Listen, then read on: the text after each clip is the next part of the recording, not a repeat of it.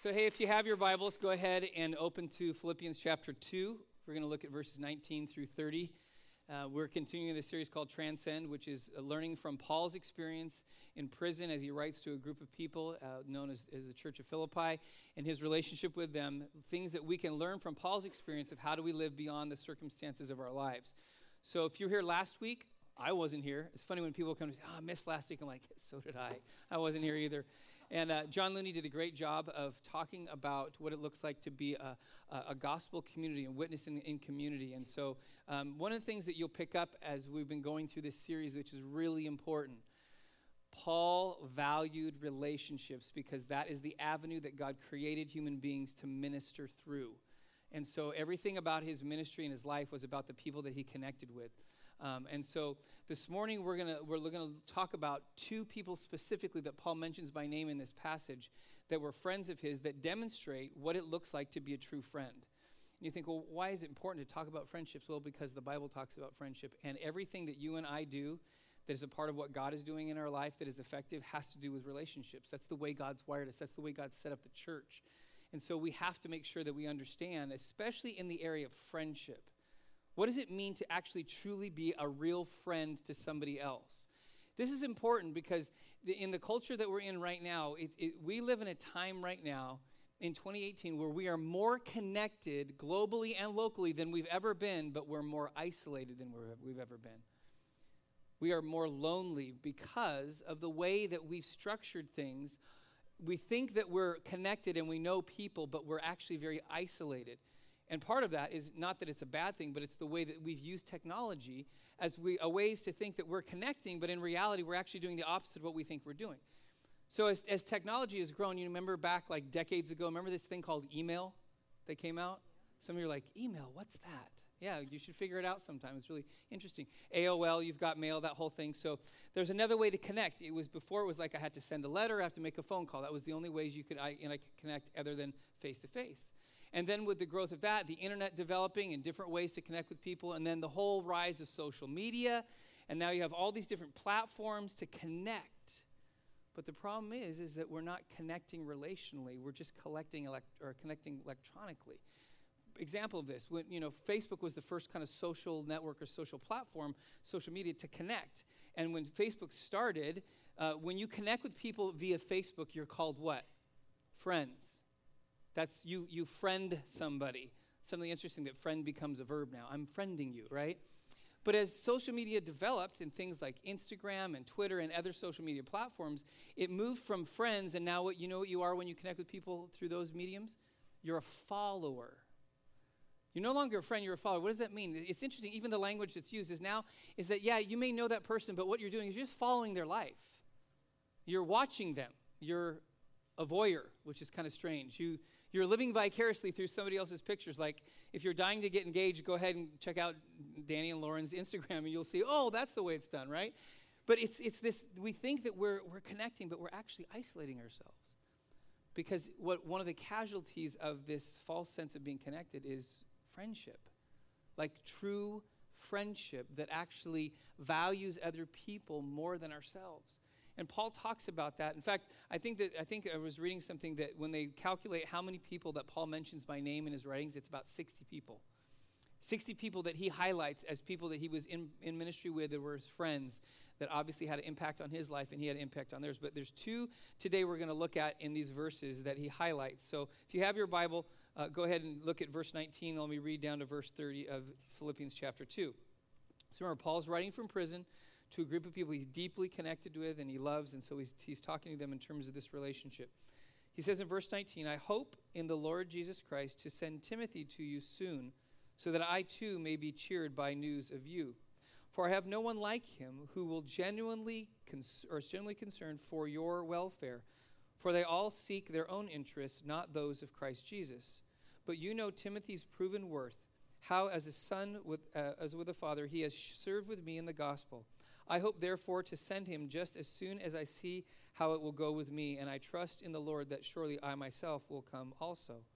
Verse 25 I have thought it necessary to send you Epaphroditus, my brother and fellow worker and fellow soldier, and your messenger and minister to my need For he had been longing for you all, he has been longing for you all, and have, has been distressed because you heard that he was ill. Indeed, he was ill, near to death. But God had mercy on him, and not only on him, but on me also, lest I should have sorrow upon sorrow.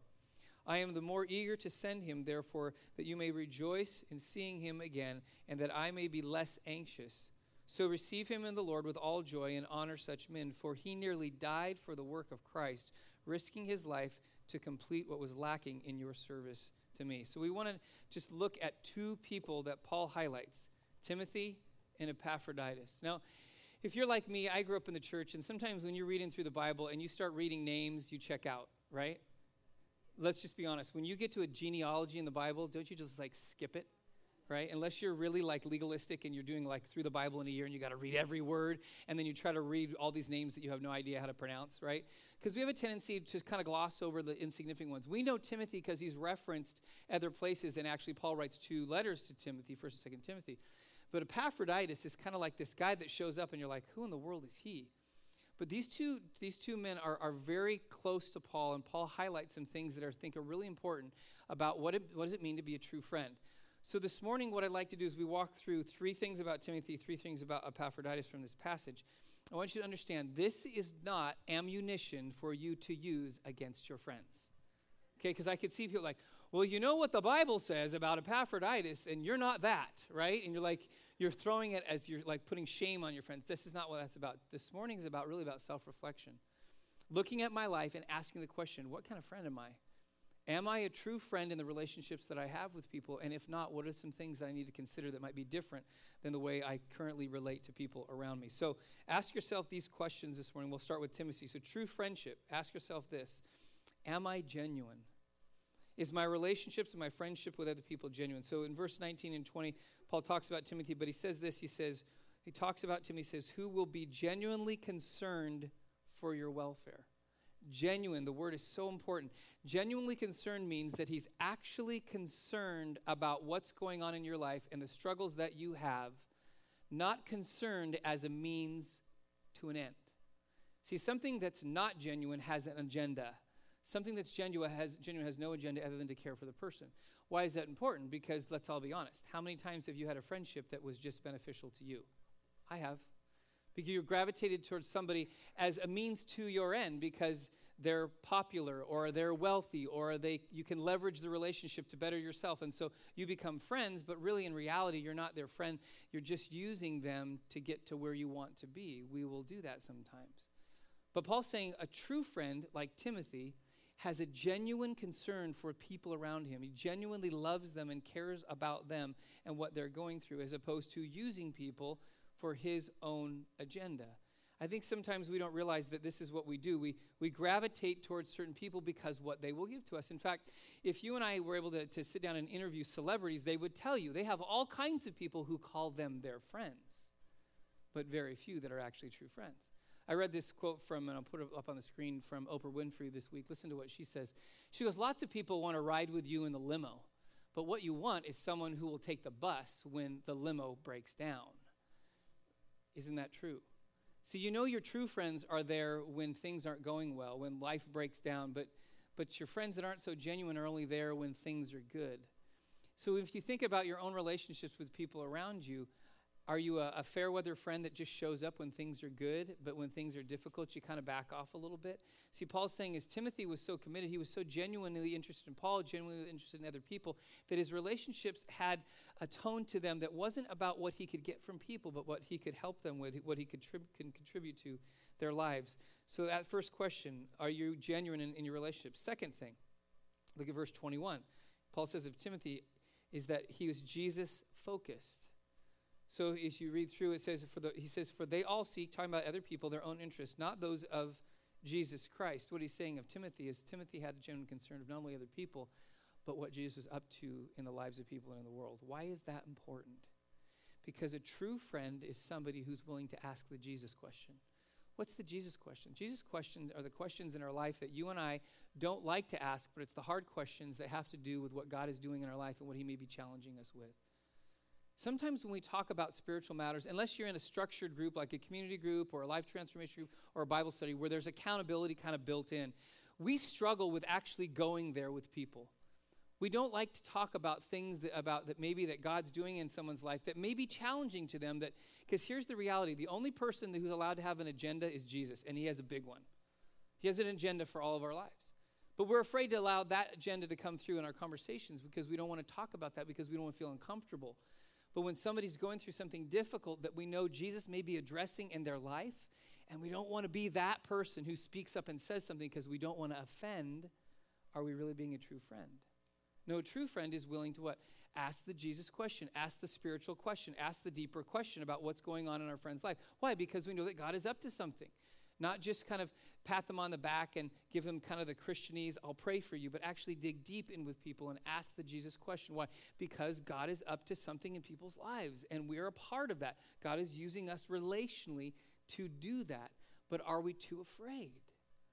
You know, it's interesting if you take out kind of the spiritual, you take the church stuff out, you take community group stuff out, all that. And I can just talk because I'm a guy, I can say this. Ladies, you guys get this better than guys do. You're, you're more sensitive, you're usually more humble than guys. And so you can go deeper spiritually than guys can. Guys, we struggle. It's, it's true. When you hold a women's event, you sell out. When you hold a men's event, you have to twist arms to get guys to go there. It's true. I've been pastoring for a long time. I know the way it works. Ladies, it's like you sneeze and you all show up, right? Guys, it's like this is the most important thing you're ever going to do, and 10 guys show up, right? Why is that? Because guys can stand around and talk about all kind of stuff, but a lot of times you can't talk about the Jesus stuff. So you put guys around, and what are they going to talk about? Sports. Yeah, you start talking about the Dodgers and how bad they are right now, right? You, if you don't talk about sports, you talk about cars, you talk about your job, you talk about anything else, but then the moment somebody brings up, like, hey, man, I'm really being challenged by what God is saying in my life, what about you? And they're like, oh, wow, you're weird right? Because we don't want to go there. But what does a true friend do? A true friend looks at somebody's life and says, you know what? God is probably doing something in their life, and it may be uncomfortable to them, but I'm going to, because I love them, I'm going to dig a little, a little deeper in their lives. Are you that kind of friend? And sometimes that means you have to be willing to risk speaking something that may be a challenge to them, that they don't necessarily want to hear, but it's something that they actually absolutely need to hear. Listen to what Proverbs chapter 27, verse 17 says As iron sharpens iron, so a friend sharpens a friend. Do you catch the word there? Have you ever seen iron get sharpened without friction? No. Sometimes there's friction in friendship because that means someone's willing to ask the deeper question about what's going on in somebody else's love, life. Not because they're trying to be difficult or they're trying to cause problems, it's because they love that person enough. They'll ask the spiritual question, they'll ask the Jesus question. Why? Because they know Jesus has an agenda for that person's life that he's trying to work out in them. Third thing, and the third thing about, about Timothy here is to ask this question of yourself in true friendship are you loyal? So Paul goes on in verse 22. He says, You know, Timothy is proven worth. This, he uses this phrase, How as a son with a father he has served with me in the gospel. What is Paul saying of Timothy? Paul is saying, My commitment, my relationship with Timothy is, Timothy is as thick as blood. It's like we're family there's that bond and there's that loyalty, that there's that default that I'm going to be loyal to them. I'm going to stand by him when he goes through anything. That's the way that Paul and Timothy shared this relationship. It's kind of what it, like what is said in uh, Proverbs chapter 18 verse 24. It says, "Friends come and, uh, and friends go, but a true friend sticks by you like family." I want you just to think about your, your life for a moment. Think about the moments in, in somebody else's life that you would consider a friend. Think about a low moment in their life. Think about a moment maybe that even they offended you. Are you still their friend? Maybe ask this question How long is the list of former friends in your life? If you look back over your lifetime, can you think a lot of people in your history that are not currently your friends today because something happened? Time and space, because they moved away, because somebody got offended, because you disagreed, whatever it is. And now you have this long list of people that are former friends. But are you the friend that's loyal? Are you the friend that sticks through difficult times? Are you that kind of friend? See, that's what Paul and Timothy had. There's this loyalty that even, can you imagine Paul's low moment here is he's sitting in prison, he's writing about Timothy. And in the middle of writing about Timothy, he hasn't been abandoned by Timothy and he hasn't been abandoned by Epaphroditus either. They're loyal. And usually when somebody's gone through something difficult and you're going to be guilty by association, the last thing you want to do is be around them because you don't want to get sucked into their mess. I'm like, I'm going to stay above this one. See, I want you to think about it this way. One of, one of the, the most powerful pictures of friendship happened at the cross. And usually we kind of gloss over it. We don't get it. So if you you know as Jesus was on his way to the cross, he goes into the garden uh, of Gethsemane, and you remember his prayer. He's asking the Father if there's another way, but he he submits to the Father and he says, "Your will be done." And so as Jesus moves from that and he goes to be arrested, it actually says that all of his followers scattered. They they left him. And so now he's by himself, he's isolated. But what's interesting is that from that moment on, other than Mary and a couple other Marys that show up at the cross, all of Jesus' disciples all stay at a distance. Peter shows up, but Peter shows up at a distance. He's not close, except for one John. When you read through the narratives of Jesus hanging on the cross, it actually records by name who's there. And of the 12, John is the one who's standing there. Now, you and I have to capture what does that mean? John, people knew, just like they knew with Peter, they knew that John was one of Jesus' followers. And in that day, when you're accused of being an insurrectionist that's going to overthrow the Roman government, the last thing you want to do is show up to that guy's crucifixion because now you're guilty by association. You shouldn't be there. But who's there? John's there. Now, Mary should be there. Mom's showing up at the wor- worst moment of Jesus' life, but John's there. Why? John's there at his own risk, the risk of his own life. And we know that the, the, somehow this connection that Jesus has with John, this is what's amazing. Because if you remember, Jesus had a, a, he had a relational issue with his own family. Not because he had caused it, but because his family didn't get what his life was about. Remember, there were times when Jesus' family shows up, Mary shows up with some of Jesus' brothers, and they tell people to go in and say, Hey, tell Jesus his family's here. You remember his response? He goes, Who's my family? He said, This is my family, whoever does the will of the Father, right? So he's, he's saying, My family's not about blood relation, my family is about the family of God. Now, if moms, dads, if your child said that about you, would you be slightly offended? Like, hey, I brought you into the world, right? Don't I get some kind of free pass into accessing you? And Jesus, so there's this, this, this sense that now Mary's standing at the foot of the cross and John's standing at the foot of the cross. Jesus is no longer going to be able to relate to his mom, obviously, the way that he has throughout his human life.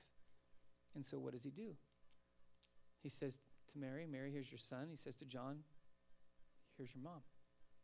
What is he doing? He's entrusting to a friend his mom after he leaves. That's friendship. Why? Because John's the only disciple that shows up at the worst moment of Jesus' human existence on the earth. And he's the one that is entrusted with Mary. That's friendship. That's loyalty. Think about in your life the low moments of people's existence, what they've gone through, the challenges they've experienced, the failures they've gone through. Have you been faithful in somebody else's failure? Have you been the constant in their life? Even when you disagree with their failure, will you still show up in their life? So that's Timothy. Then Paul moves on. Go to verse 25, and he moves on to three more things about Epaphroditus. So, verse 25, the first thing that Paul highlights, and this is a question for all of us are you and I unified with our friends? What does that mean? I'll explain. But he says, Have I thought it necessary to send you Epaphroditus, my brother and fellow worker and fellow soldier. He calls him a brother, and he says the word fellow twice.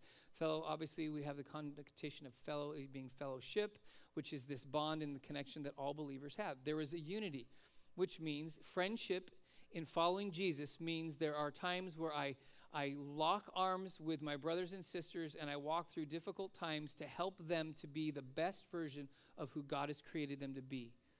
True friends make friends better. That's how you know you have a true friend. When you're around them, when you're with them, you're better, a better version of yourself, not worse. That's true friendship.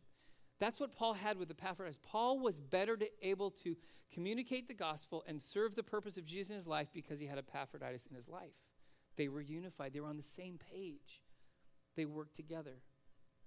I have a few really close friends in my life, and you're going to hear a little bit about them this morning. This is a pretty personal message for me. But I want you to take a look at the screens. These are a couple of the, the, the best friends I have in this world. Um, yeah, they look a little strange, I know. Um, but uh, so the one on the left, that's Sean McNay. Sean likes burritos, obviously, you can see from the picture there. And uh, the other one uh, on the right, that's uh, Greg Koskela. So both of them are really close. Greg is a die-hard Lord of the Rings fan. He's literally in New Zealand, standing in the Shire in front of Bilbo Baggins' house. Okay, and he's got. You see what he's got on his shirt? Team Frodo. Okay, so you can't get more like you know into it than that. But these two guys I've known for the last 12 years, and they the, the saddest part for me is Sean lives in Washington and Greg lives in Oregon. But these are two guys that I have shared life with over the last 12 years and who know me probably, other than Kim, my wife, they know me as good as anybody else in the world. because we, we locked arms together and served God's purpose together and, and went through difficulties and experienced tears and difficulties and challenges and victories together as fellow pastors in the same city up in Oregon. And I'll tell you, these guys were my friends through ups and downs, and I was with them as they walked through relational challenges and ministry challenges. And what one of the things that these guys that that they allowed me to do, and I allowed for them in our relationship, is that one of the struggles as a pastor is that we're usually not allowed to be human. Just being really honest, we're not. There's this expectation that somehow as a pastor you're perfect. You never fail, you never doubt, you never struggle, you always say the right thing, you're always there. And that's not truth. The only person who fits that description is Jesus, and pastors are not Jesus. And sometimes there's a place where you need to have as a pastor that you can just simply be a human being. And we had friendship that for seven years we had lunch every Wednesday. Now, every once in a while, one, one or two of us would miss, but we either had lunch or we were praying together or we were talking together, and it was a time just to be together so that we could be human we could talk about stuff that was important to us. We would talk about church and things, but we would talk about our kids, our spouses, our lives, and just shared time together. We were so bonded that actually in one year, all of us swapped pulpits in our churches. We all preached at each other's churches. We're like, what? Yeah. They're like, he's a better preacher. I'm going to go to that church. Well, go for it, right? We were that that's we literally locked arms and and out of our relationship and a couple other pastors actually formed a really strong bond that actually led to about 20 to 30 churches coming together to serve our city. It was through relationship. It's because we locked arms. I love these guys. In fact greg was here six weeks ago. He literally texted me on a saturday night and he was going to hop a flight the next morning literally for one day to visit me and somebody else. And he goes are you preaching this week and i'm like yeah so he texted me on Saturday night. He caught a flight. It got him in at 6 a.m. at LAX from Portland. He drove here, was here for one of our services. I got to hug on him for five minutes, and then he was off to f- visit another friend, and then literally hopped on a plane at 5 o'clock that night to go back to Portland just to see two friends. That's friendship. And that's the kind of friend that God calls us to be is that we are we are making I, I am a better husband a better pastor and a better leader because these guys are in my life and you and I have to be that kind of person to other people. How am I a, making somebody else better, a better version of who God has called them to be? Second thing that, that Paul highlights about Epaphroditus goes on in the second part of verse 25, and that is this he uses this phrase. He talks of Epaphroditus, he's your messenger and minister to my need. So, what is, what is Epaphroditus? He's a selfless friend. So understand the context. Paul's talking to this church that he loves dearly, and he's at a distance now from where he was to where he is. And so the distance between Philippi and where Paul finds himself is about a 40 day walk. It's a long distance. It's not just an overnight trip, it's not just hop on a plane. They didn't do that back then. So Epaphroditus came to Paul delivering a gift that the church at Philippi gave to Paul to support the ministry. But in doing so, we don't understand exactly what happened, but he was he became ill and he actually he put his life on the line to get to Paul, and then he stayed with Paul for some time risking his life. Because he didn't think about his own life. He thought about what Paul needed and was willing to. Can you imagine? Would you be willing to take a 40 day journey and put your life on hold simply because a friend needed you? Whew. You're like, I don't get that much vacation in a lifetime. I couldn't take that much time off work. But that's what Epaphroditus did for Paul. He, he left his surroundings to go to where Paul was so he could be what? He could minister to Paul. He could be the messenger to bring that, that gift to Paul. Think about what that's like to be willing to, you're like 40 days. How about, what if you were willing to readjust an hour? Maybe a day. You're willing to clear everything just so you could be, for, be there for a friend. What would, that, what would that be like? Let me show you a picture of one of those kind of friends in my life. In fact, m- many of you met him. He's the bald guy on the left. That's Larry Powers. That's my, my brother-in-law. He's uh, this is a picture of him in Colombia. He he's the uh, he's the head of uh, Calvary Chapel Bible College in uh, in uh, Golden Springs area, which is uh, West Covina. This is actually them starting another branch of that Bible college in Colombia. This is one of the students. And, and, and Larry actually will be speaking, I think it's towards the end of June as he comes every year.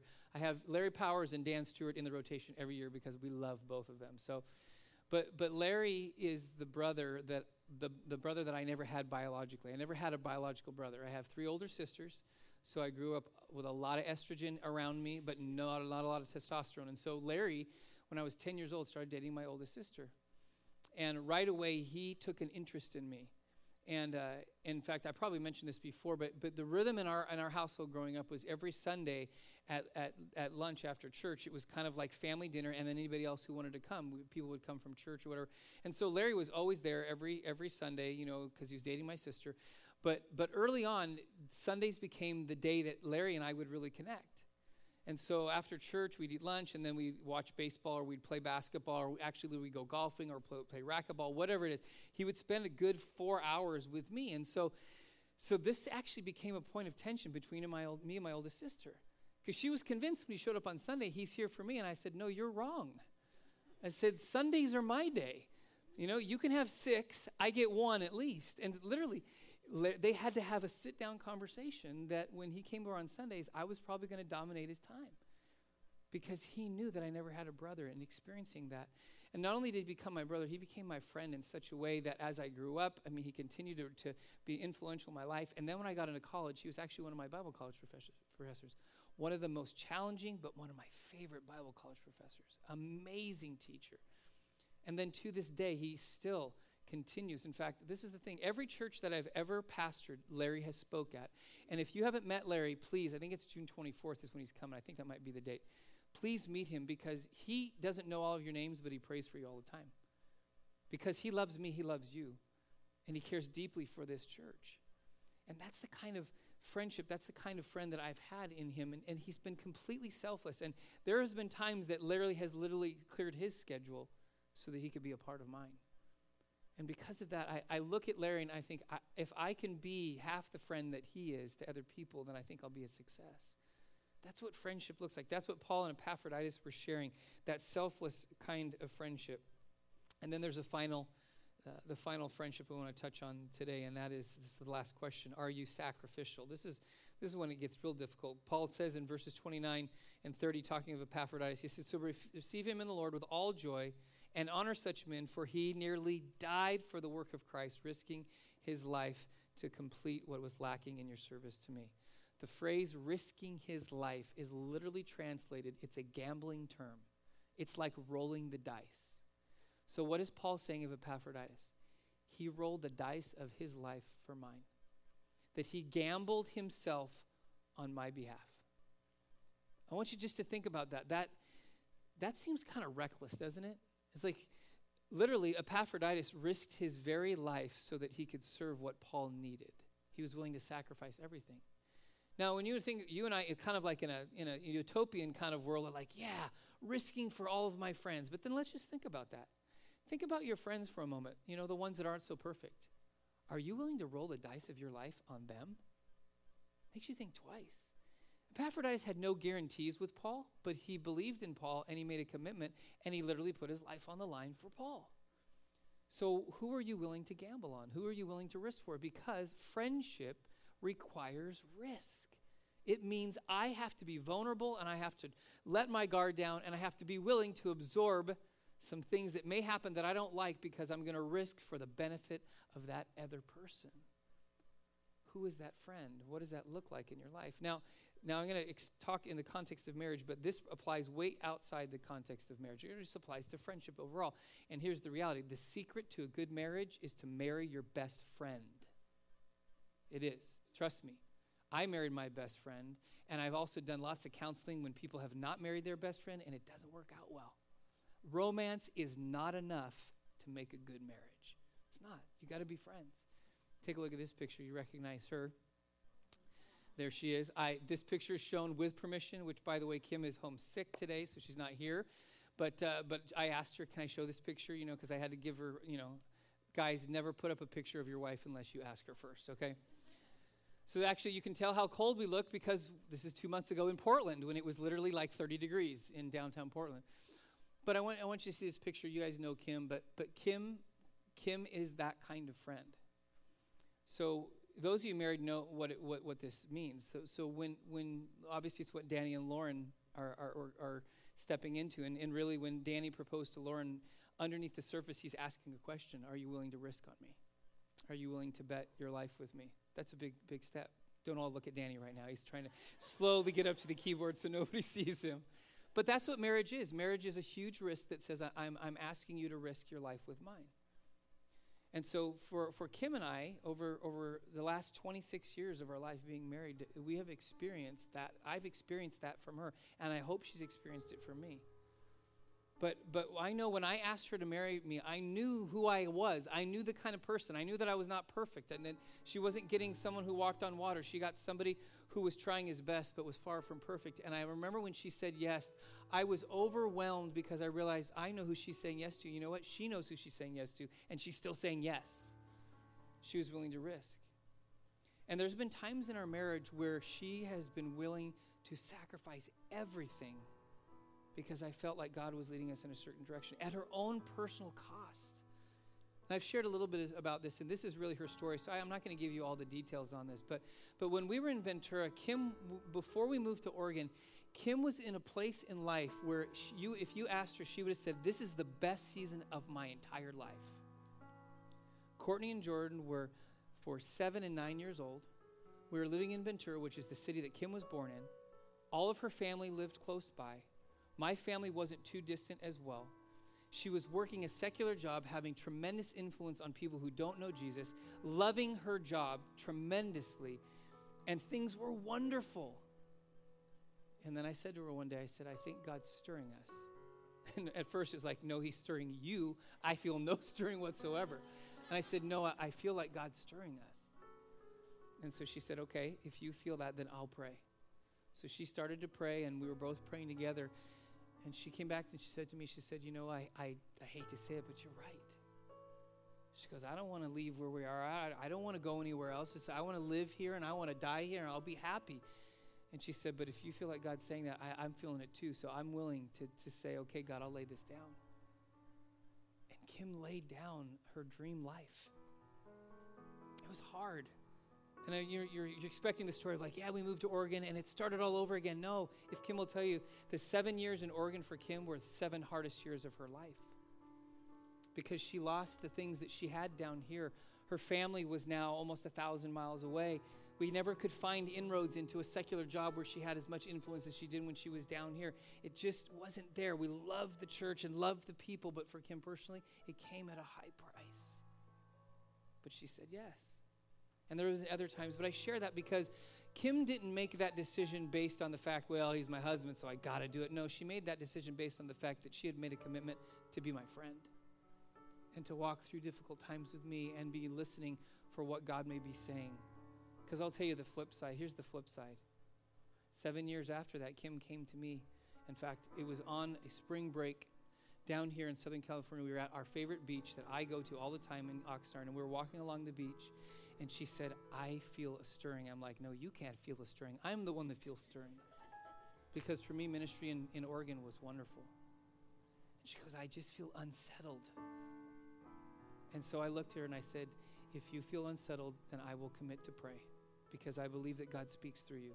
So I started to pray. And I'll tell you, God answered, and it's the answer I didn't want to hear.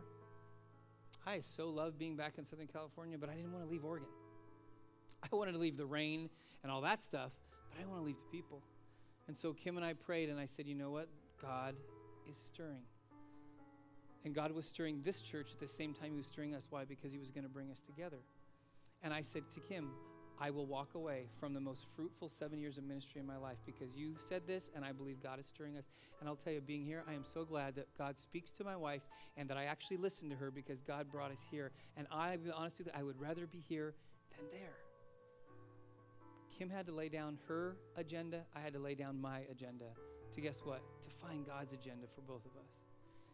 So when you look at your friendships, God may be saying, I'm going to ask you to sacrifice everything, to gamble everything on this friend for the purpose that I have in their life. And the question will come to you Will you say yes?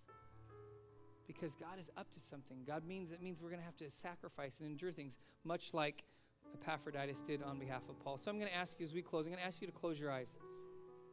Because what I want you to hear, I want you to, to, to actually let the Lord speak to you right now. So, in just the last few moments, you, you kind of gotten a glimpse into some of the friendships in my life. And so, the first thing, there's two things I really feel that are important for response this morning. The first one is this I want you to think